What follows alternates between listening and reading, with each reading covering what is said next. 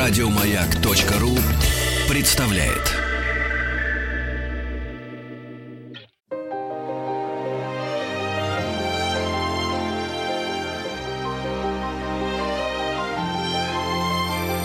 Собрание слов Фёклы Толстой Добрый вечер, я приветствую слушателей радио «Маяк». Это программа «Собрание слов» и у микрофона Фёкла Толстая. Сегодняшний наш эфир будет посвящен танцам. Дело в том, что исполнилось 80 лет знаменитому, легендарному, государственному, сейчас скажу, как официально называется, государственному академическому ансамблю народного танца имени Игоря Моисеева. Ну и кроме того, 21 э, января вот э, всегда э, сам Игорь Александрович Моисеев отмечал свой день рождения. В этом году исполнилось 112 лет со дня его рождения. Он родился в 1906 году и, э, прожив больше, чем 100 лет, продолжал э, вот, все, все годы своей жизни заниматься, заниматься ансамблем.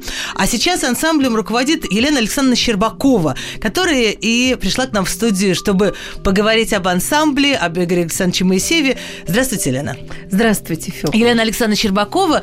А, я вот так э, запросто обращаюсь Лена, но э, прошу относиться к нашей сегодняшней гости со всей серьезности, потому что Елена Александровна – народная артистка России, художественный руководитель и директор Академического ансамбля народного танца имени Игоря Моисеева, сама много лет танцевала в этом ансамбле.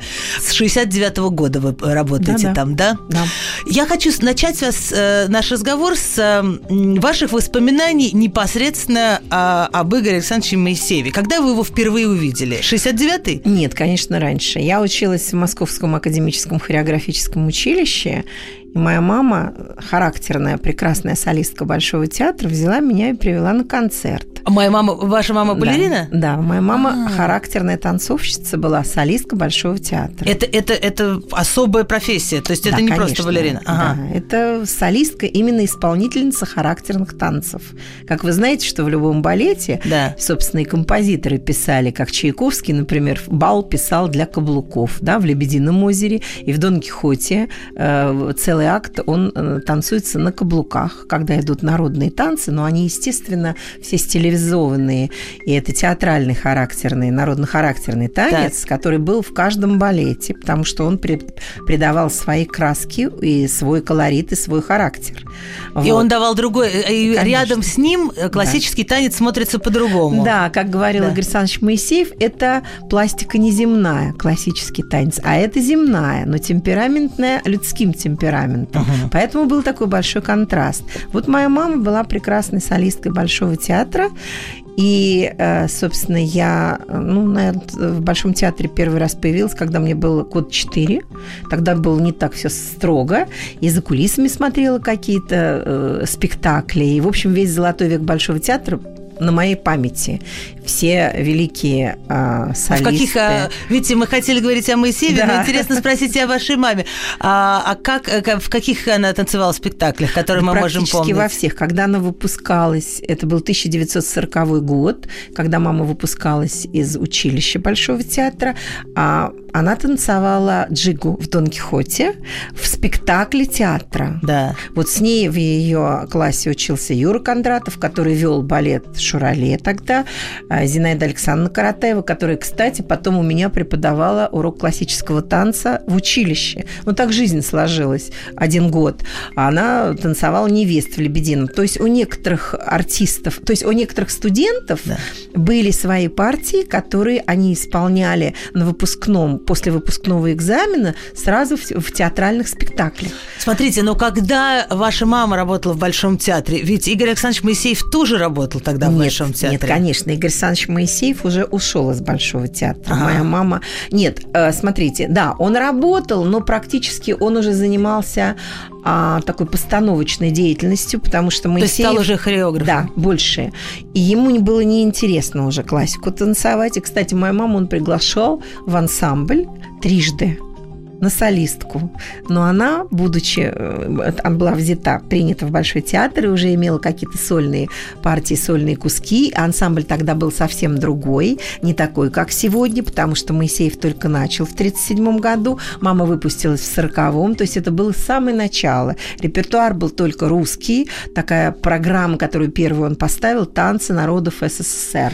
Совершенно, совершенно потрясающе. Да. Можно прослеживать по тому, что вот по, по тому, как репертуар пополнялся, вот всю политику партии и правительства. Конечно, 37 год, он ставит «Танцы народов России».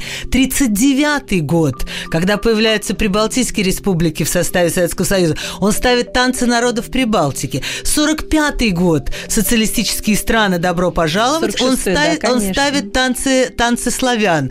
И, и только дальше уже вот по, по тому ровно, то есть просто политика раскладывается идеально на, на истории танцы Моисеева. И только в 50-е появляются э, танцы э, уже какие-то других появляется стран. Азия, китайский танец, это да. 50 э, появляется... Э, ну, вообще-то, что я хочу сказать, Фёкла, вот ансамбль Моисеева открывал все культурные связи на всех континентах земного шара. Мы везде были первые. После нас ехал Большой театр. То есть первую тропиночку это прокладывали моисеевцы. И за 80 лет не было ни одного срыва.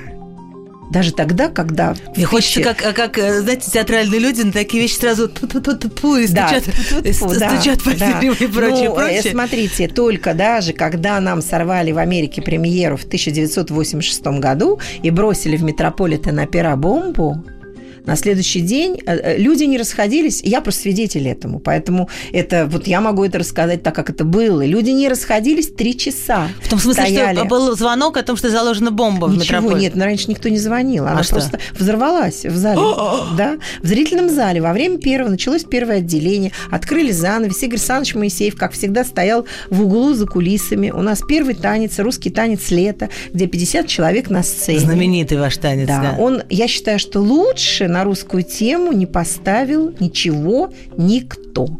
Потому что это настолько профессионально поставлено. Я вот знаю сейчас, все наизусть, да? Сейчас, сейчас мы об этом еще поговорим. Не отвлекайтесь от 86 -го а, года. Да, Экстремальная ситуация. Да. Нью-Йорк, Метрополитен, брошена да. бомба. И что, пострадали люди? публика в мехах, в бриллиантах. Да, нет, никто не пострадал. А, бомба с каким-то газом, при котором на сцене через э, оркестровую да. яму мы начали, мы прошли первую проходку, и там как книжка раскрывается вот да. этот танец, да, три сольных куска, еще еще. И вдруг мы понимаем, оркестр тогда был э, половина наш, половина американский, потому что все Тяжело вести всех? Нет, не поэтому. А. Это сейчас всем тяжело вести. Тогда государство сказало, всех привезли. Так. Не в этом дело. У них просто был закон, что они обяза- обязаны были предоставить работу, если приезжают иностранные коллективы, через профсоюзы половина оркестра нанимали в Америке. Тогда уже там были э, почти все русские э, музыканты. Да, вот то есть они 1900... с американским паспортом, э, паспортом паспортами, но все по-русски ну, не прекрасно все, понимают. Не все, да. ну, какая-то часть, угу. да. Был наш дирижер и те где-то 15 человек-музыкантов, без которых невозможно сделать музыку, которую, воспроизвести музыку, которая у нас э, оркестровки, те, они да. все сделаны специально под наш малый симфонический оркестр. Угу. Ну, с добавлением еще там есть баяны, да, там три баяниста. Хорошо, и значит, небольшие... сидит оркестр из двух да. национальностей, вы открываетесь книжкой в танце лета, которого и... И вдруг какой-то зашевелились все где-то ряду в шестом портера. Что-то такое, какой-то дым, мы ничего не понимаем, мы танцуем.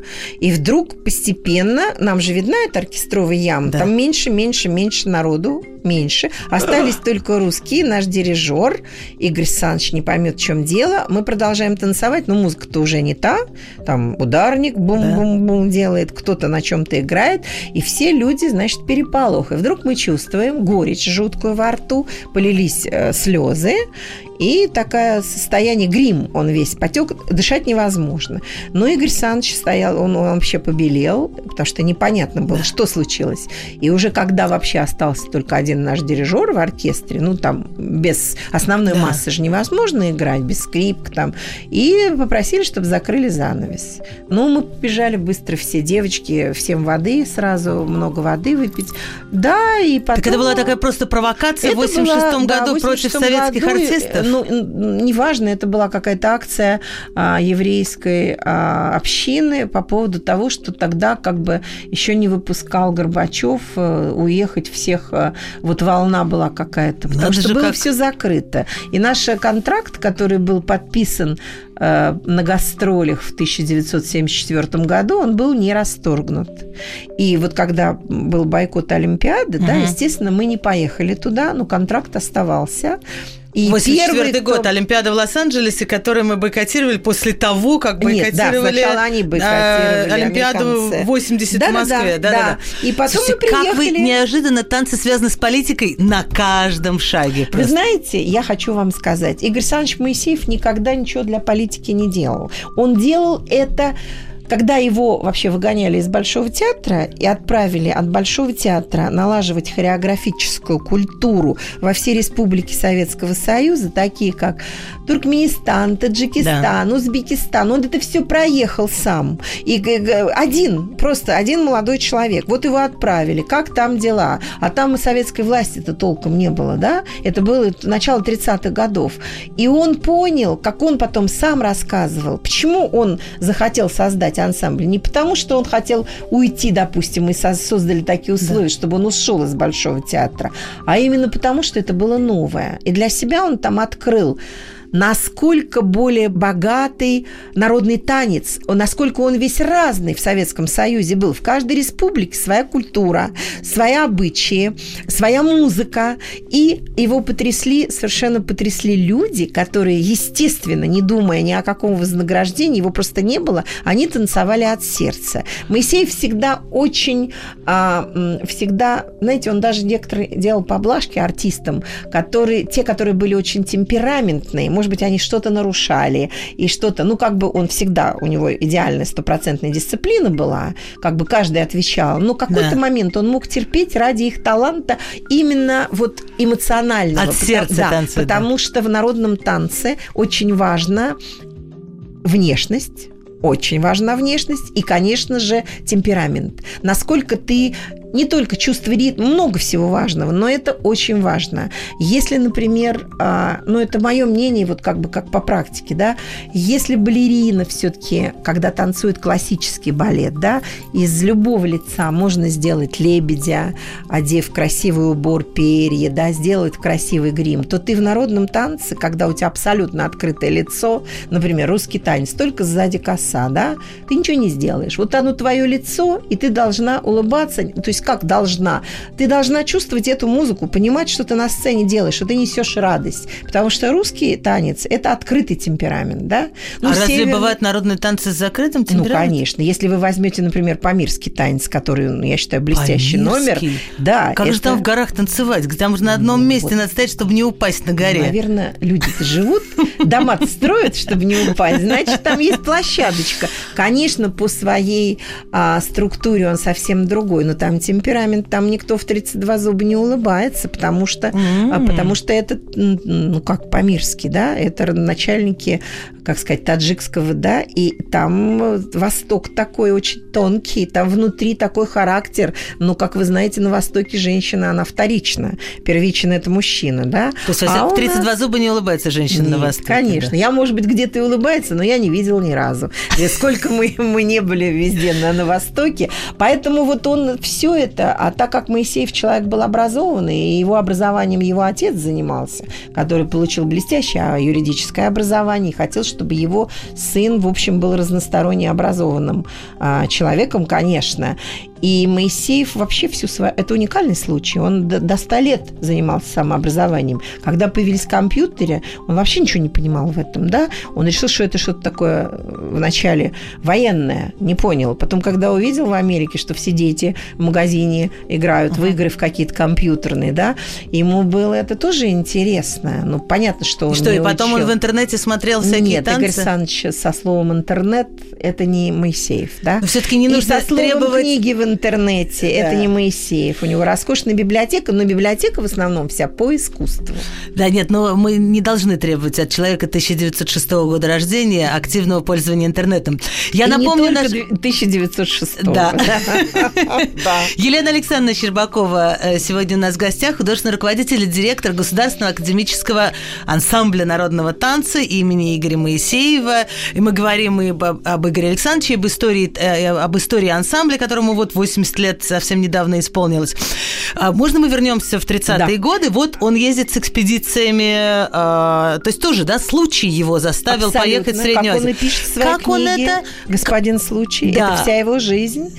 Вот он вернулся оттуда, ему нужно было, наверное, писать отчет. Да, да, вот я хотела спросить, а как он это фиксировал? То есть сейчас мы бы снимали это на Только видео. Только исключительно своей памятью, блестящая память, блестящая, он все помнил. Или что, зарисовки какие-то были? У него были, есть у нас в архивах немножко, немножко лежит, да, несколько там зарисовок каких-то. И были его, на самом деле, какие-то записи э, старые, когда он фиксировал что-то, что он увидел. Ну, можно сказать, э, была переписка с его первой э, супругой Подгорецкой Нины Борисовной, которая очень помогла ему. Кстати, когда он создавал ансамбль, она была ведущая балерина Большого театра.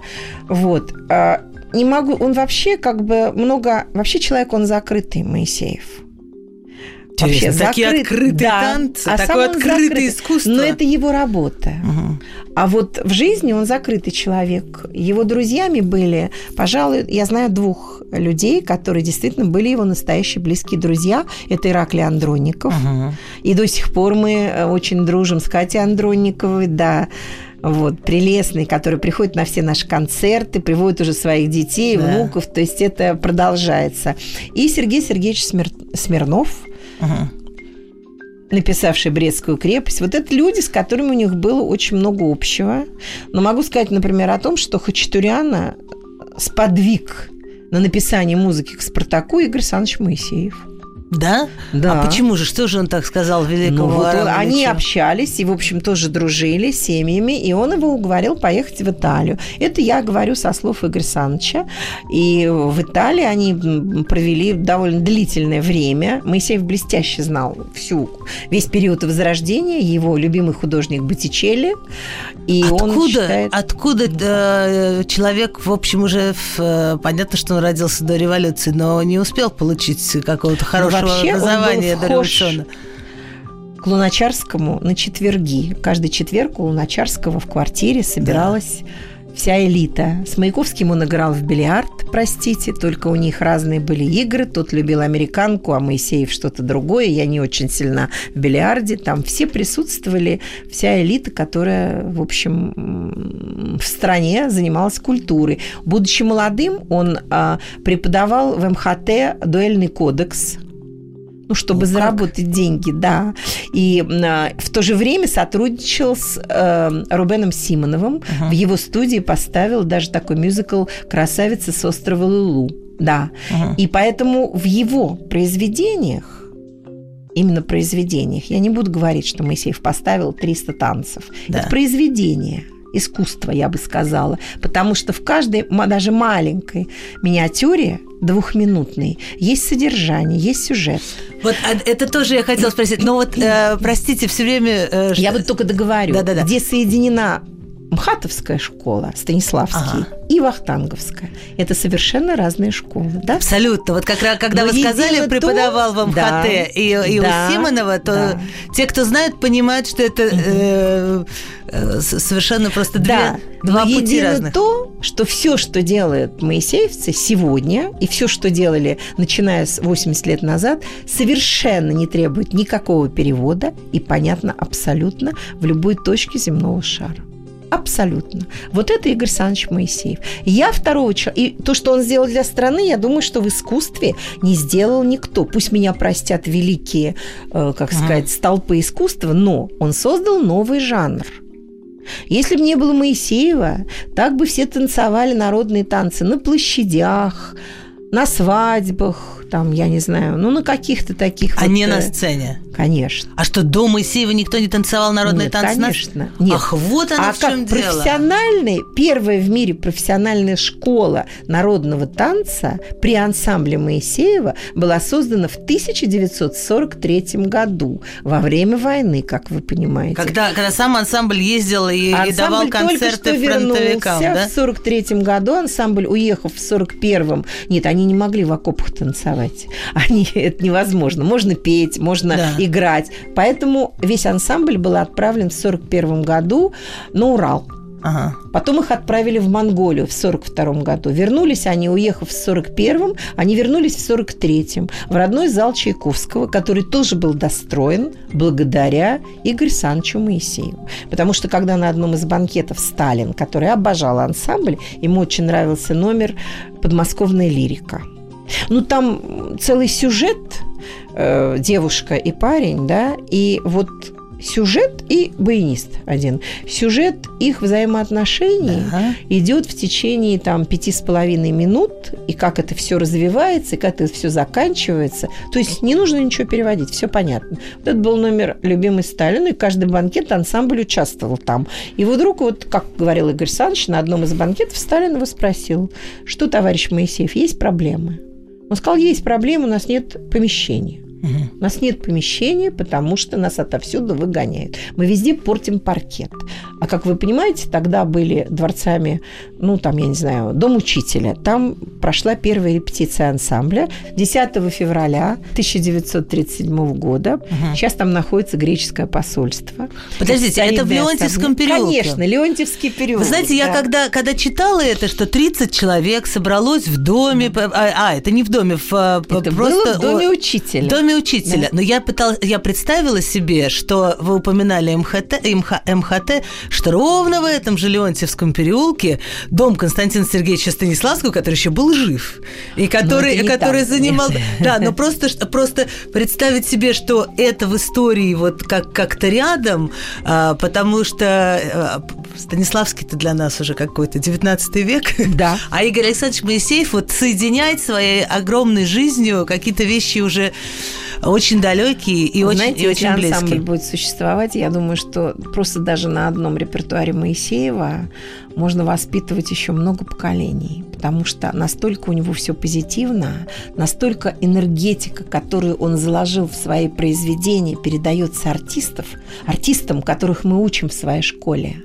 У нас, э, как сказать, преемственность поколений и новаторство. Вот это две вещи, которые мы соединили, которые, мы, которые он, собственно, открыл, и мы их продолжаем. И несмотря на моду, несмотря на то, что происходит, но я считаю, что человек, который не воспитан на классике, например, да, он не воспримет, наверное, и современную литературу. Ну да, мне конечно, так кажется, конечно. да. Человек, который не имеет основы классической в балет, ну, в хореографии, Да. в хореографии, он не сможет танцевать на сцене. В нашем ансамбле он не сможет танцевать. Но у Моисеева есть свои приемы его школы, то есть приемы в, в плане профессиональных движений, да, которых нет у других людей, даже в других школах. Поэтому моисеевцев вы всегда отличите, кто танцует. Вот это интересно. Если вдруг наш сегодняшний гость Елена Александровна Щербакова, художественный руководитель и директор Государственного академического ансамбля народного танца имени Игоря Моисеева, если вдруг Елена Александровна нам раскроет эти секреты, что же за приемы такие моисеевцев, ну, тогда вот будет хорошо. А сейчас мы на, на буквально несколько минут прервемся и э, вернемся в студию «Маяка».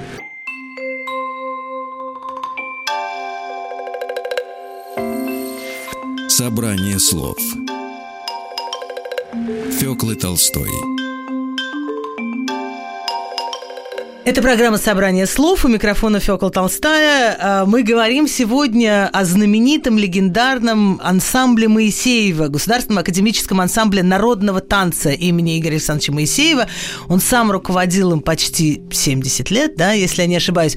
А сейчас руководит ансамблем и является его директором Елена Александровна Щербакова, народная артистка России, а, много лет э, работавшая собственно в ансамбле, будучи солисткой и ученица Моисеева, да. Мы закончили с вами на том, что нужна, конечно, классическая школа, и без станка невозможно вообще приступать к работе и в народных танцах, но что у моисеевцев есть свои приемы, есть свои секреты, и вы всегда их отличите. В чем они? Ну, я могу только профессионально сказать, если вы меня поймете. Что такое Моисеевская школа? Это плие. Это большое, плие. хорошее, профессиональное плие. Вот плие – это, как сказать, я это хотела сказать приседание, да, но мне неловко. Все движения, да. да, ну, можно так примитивно сказать, что это да. так. Все движения делаются у Игоря Саныча на плие, потому что плие дает огромную широту движению. Если вы просто пойдете, или если вы начнете свой шаг с плие, то амплитуда движения увеличивается почти вдвое. Ага. Это вообще очень не любят классические танцовщики все, потому что деформируются ноги от этого. Портится ага. форма ноги, да, и это им сложно это.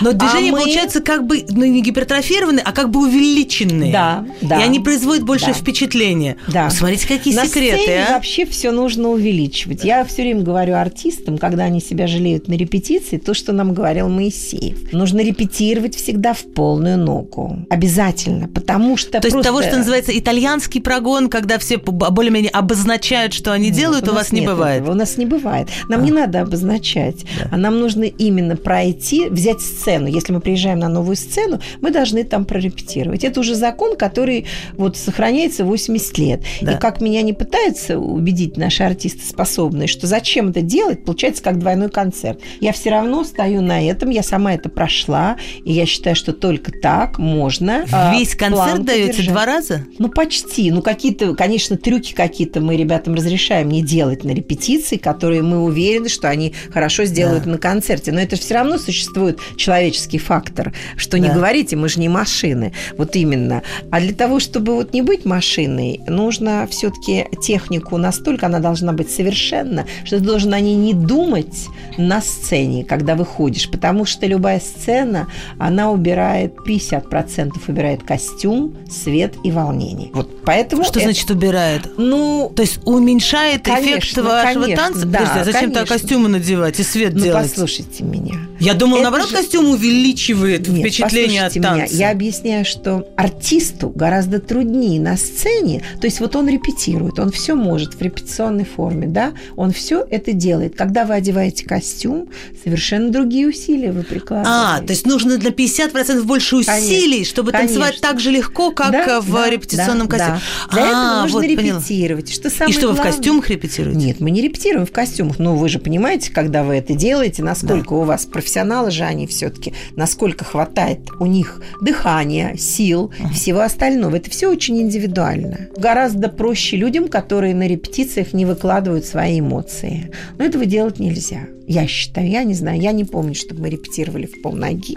И я это требую от артистов. Нравится Строг ли был это? Игорь Александрович? Очень. А на вид на фотографиях такой мирный, симпатичный. Очень строгий. Точно так же, когда артисты начинали разговаривать. Он топал ногами, он кричал на нас, просил тишины, потому что это очень сильно отвлекает от работы. Но... Что, кричал прямо на вас? Ну, повышал голос. Сейчас нельзя, потому что есть какие-то законы, могут подать э, артисты в суд, что если на них кто-то накричал, еще что-то. Я не знаю, у нас никаких законов не было. Это творчество. И во время творчества может быть все. Если ты 10 раз человеку делаешь одно и то же замечание, можно сойти с ума. Сначала ты делаешь его Уже надо гаркнуть на него. Ну, ну а если он не понимает. Ногу выше плие, я тебе сказал. Да, правильно. Приблизительно так. Что ты тут мне халтуришь? Да. У него было фантастическое чувство юмора, очень тонкое. Наверное, поэтому один из его любимых писателей – это Гоголь. Угу. Да, очень схоже в чем-то. И он сказал, как раз в тот был такой момент был у нас в истории, когда доллар очень падал.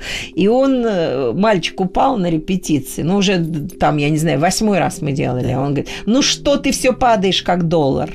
Да, и сразу, и представляете, сразу вот все насколько смеются. сразу все смеются, да. все расслабились, и откуда-то появляется, он говорит, да. потом говорит, ну, давайте, девчата, ребята, ну, еще раз. Да. Еще он очень любил говорить, вы так плохо танцуете, почему вам так хлопают? Я не понимаю, почему вам так аплодируют? Но я вот вернусь к тому, что когда вот в Америке это все случилось, на самом деле это только как в книжке, да, мы это все прошли на себе. Мы Вы имеете в виду вот эту историю с бомбой, да. когда ну, вы в Метрополитен в 86 да. году да. Э, открыли концерт, и вдруг какая-то бомба с каким-то газом. Да, а, так. Конечно, очень был расстроен, и мы все были безумно расстроены, безумно. Но хочу сказать, что люди, которые были на концерте, три часа не расходились. Но, к сожалению, был такой сильный запах, Мгм. и все это резало глаза. Что нельзя Слезы было просто- войти Да, в зал, невозможно. И ну, потом у нас был еще один дополнительный концерт, потому что билеты, они же были все Да. проданы, и на следующий день были такие овации. То есть, понимаете, вот это искусство танца, оно гораздо выше, нежели вот Любой вся политики. вот эта- А, абсолютно, абсолютно. Да вообще И искусство вообще, выше как у нас политики. все-таки добро должно победить зло и побеждает в конечном итоге, да? Просто хочется, чтобы было больше этого добра. Вот могу сказать о том, что вот последние 30 лет выросло новое поколение. Все поменялось, страна поменялась, вообще все поменялось, да? И Но- артисты ваши поменялись. Ну, они поменялись. Насколько они отличаются от вашего поколения? Вот э, ну, они это по-другому. У них это разное. Вы знаете, что другая они- философия, у них Я другая подготовка, у объяснить. них другой стиль работы. Нет, стиль работы, подготовка, все одно и то же. Это как было, Вы бы видели жест, который э, Елена Александровна Щербакова, художественный руководитель и директор ансамбля, сейчас признал. Это было абсолютно четко. Другого стиля работы я не допущу. Нет. Я так, я так просто считала ваше. Попробовали бы они у меня другой стиль работы. Это невозможно. Вы тоже строга? Но вы знаете, я строгая очень на работе, но я их очень люблю, своих артистов, потому что они очень тяжело работают. И хочу вам сказать, что когда мы работали, мы, конечно, были совершенно другие, мы были все привилегированные. Мы из года, месяца два, дай бог, были здесь, в России. Да. А Месяца так всё по два. загранке. И я помню, ну, нас посылали, за нами стояла очередь, был госконцерт, который Моисеевцев посылал туда, где плохо. Вот вы мне можете назвать события, а я вам скажу, что везде, например, 61 год, Куба, выступал ансамбль Моисеева. 68-й год Прага. Ну да, ну везде, да, где... То вот- есть вы были там после 68-го года в ну, Праге? я не была, мы, конечно, ансамбль, конечно. И в Ничего Венгрии, себе. когда была. Ну и когда был, 56-й например, год, да. пожалуйста, 54 год, первые были приглашены моисеевцы на пятилетие Китайской Народной Республики. И Моисеев, они были там, вот как по рассказам, они были там где-то около двух с половиной месяцев, потому что месяц он ставил на площади Тяньаньминь огромное действо, в котором участвовали не только артисты ансамбля, тогда ансамбль был огромный, его потом сократили при Хрущеве, и он, значит, э, на этой площади Тяньаньминь он поставил действо, где было занято, по-моему, 250 человек. Он поставил китайский танец, и наши артисты, и китайцы, там не было, естественно, профессиональных артистов, значит, это были студенты, которые учились в каком-то спортивном институте и так далее. И он с Знаете, ними поставил китайский танец. да, в барабаны, они все били в барабаны. Русский китаец дружба навек Да, да, и да, так да. далее. Но это мы, нам китайцы показывали этот архив, к сожалению, нам они его не дали. Архив, где вот эта запись, это какое-то огромное уникальное действие. Я думаю, что им это было не очень сложно, потому что он все парады на Красной площади были в постановке Моисеева. В Ах, общем-то, вот он как. первый, который военные парады перевел в спортивные, Праздники, во-первых, да. праздники. И шествия, Именно да. праздники, Мгм. да. Ну, конечно, везде была тематика. Вот. И он брал людей из Института физкультуры. И, собственно, это было и на Олимпиаде то же самое было в 80-м году. Тоже это Моисеев ставил? Конечно. Ну, он делал там, да, куски. Да. Но Он вообще делал все. Если взять архив и посмотреть, он, например, какой он гениальный концерт сделал к 60-летию страны, когда живые лошади 77-й год, соответственно. да, там лошади, такая тачанка на сцене Дворца съездов, тогда он назывался, живые лошади, и он придумал какое-то колесо, и когда они били копытами на сцене, то оттуда искры, ничего не было, никаких этих проекций за бешеные Да. деньги, никаких этих все сейчас крутится, вертится, да, шар голубой, этого ничего не было. Он, в общем, довольно минимальными средствами обходился. Ну и каждая республика, конечно, должна была участвовать. И ему нужно было их все совместить и показать, чтобы это был еще красивый концерт. И Моисеев всегда брал только, ну как вам сказать, он в творчестве Блата быть не может. Понятно.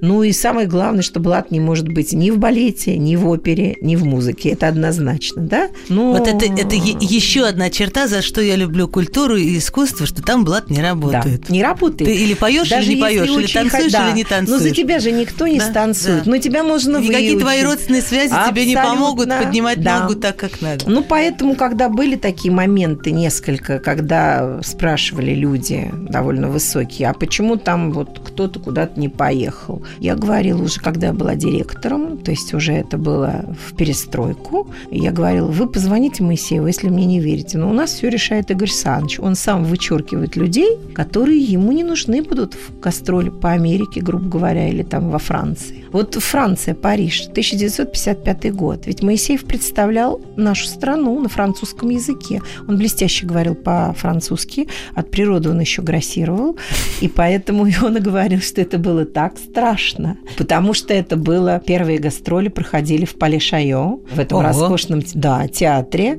и когда закрылась занавес, была тишина. Ну, во-первых, когда они начинали свою программу, тогда, по-моему, русская сюита шла. Первое, что, как он говорил, вот этот запах духов, он шел даже за кулисы. Да? Ну, русские. Ну, Французские дамы появились. Да, да. И потом, когда зрители, конечно, аплодировали в конце каждого номера, но когда был последний номер, это всегда был гопак угу. в той программе. Но он и сейчас у нас есть, мы его и сейчас танцуем. И я считаю, что это лучший... В Моисеевской га... постановке? Конечно, угу. конечно. Это лучший гопак в мире. Вообще Моисеев всю украинскую хореографическую культуру представил как никто. И сейчас угу. она называется украинской. Тогда она, она едина. У нас веревочки, э, в украинском танце веревочки, у нас ковырялочки, в, в русском, в украинском ковырялочки. как трогательно. Ну, а как? У нас преподание, и там преподание. У нас этот ход, э, там он называется бегунок, а в русском одинаково все абсолютно. Ну, как корни в языке. Это Единая славянская знать. семья, да-да-да. И вот как после этого ГПК, когда закрылась занавес, и тишина. И он говорит, я думал, ну все, мы провалились. Права. И вдруг такой шквал аплодисментов. Они все повскакивали. И есть фотографии, когда артисты выходили, вся площадь перед Пале Шайо да. заполнена народом. Трогали артистов, брали автографы. Собственно, нас трогали э, в Австрии в 1972 году за сапоги. Нас прям вот они рядом, мы работали в Шанбрун на открытой сцене. Да. У нас То было вы, вы на сцене 6... выше, а вас, вас за сапоги да, публика да. У нас было шесть раз мы бессировали гопак. Мы уже думали, что мы просто упадем там, да. Ну, а Моисеев показывал два, три, четыре. Шесть раз это было.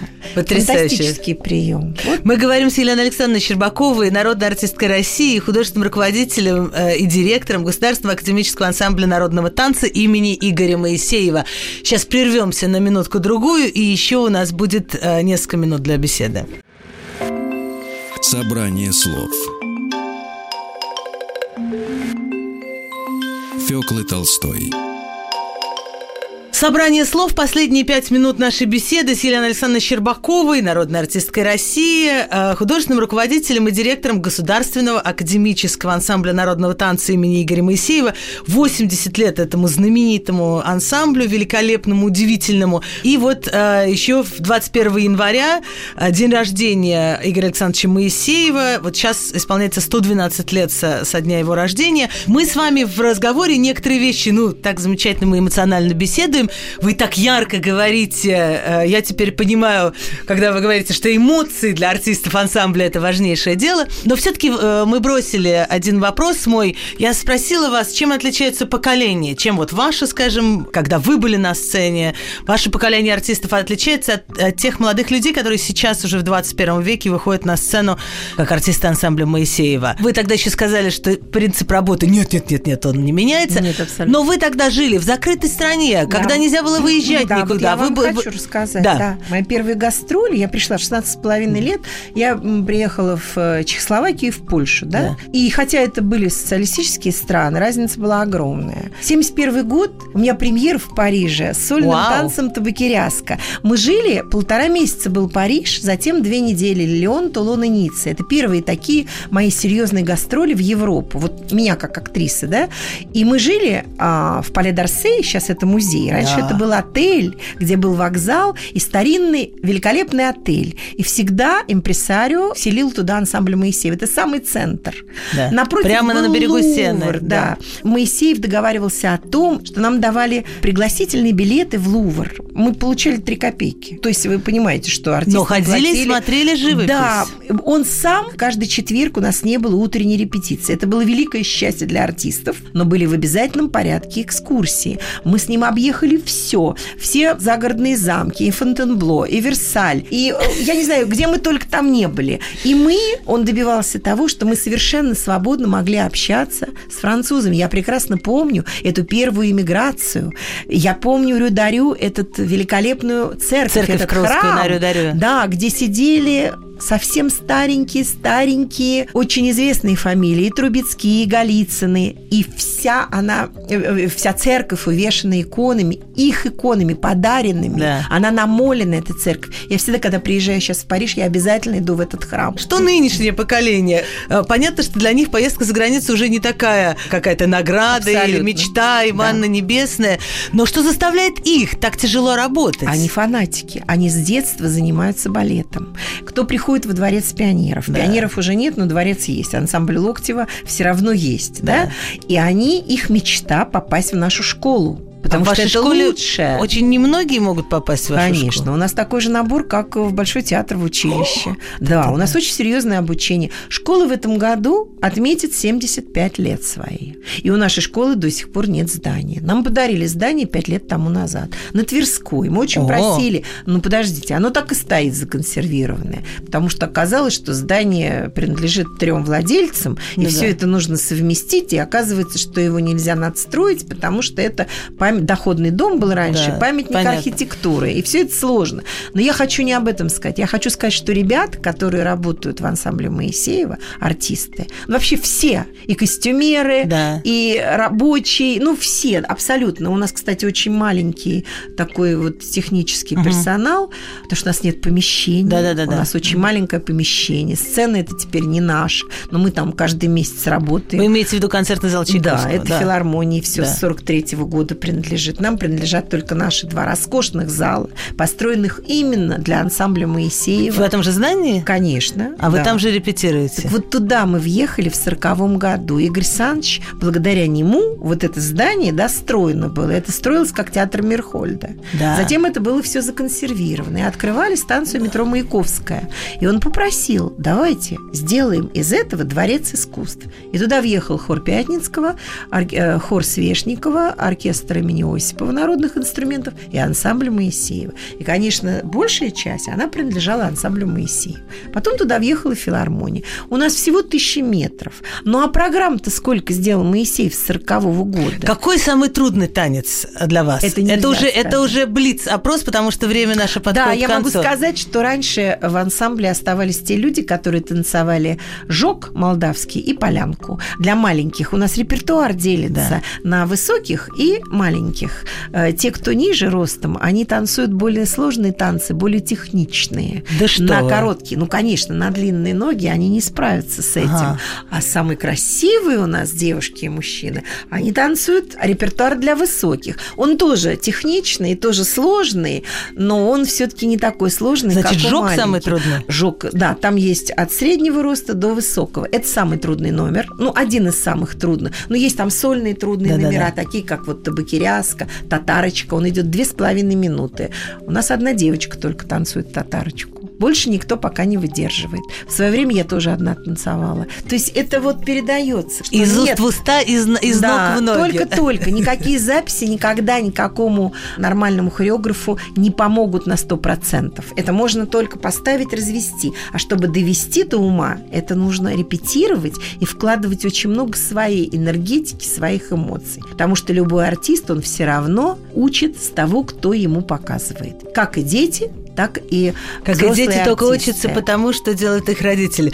Елена Александровна, спасибо большое. Я благодарю Елену Александровну Щербакову, художественного руководителя, директора Государственного академического ансамбля народного танца имени Игоря Моисеева.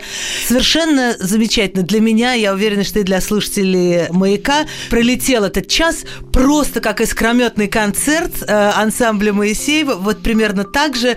Э, вы замечательная рассказчица, и очень интересно было. Только времени нам не хватило. Да, Фёкла. Сделаем другую, вторую серию. Хочу сказать, что мы продолжаем традиции, и в день рождения Моисеева, это будет 20, 21, 22, наши концерты, как всегда, будут в зале Чайковского. Прекрасно. Большое Приходите. спасибо. Спасибо. Спасибо, Фёкла.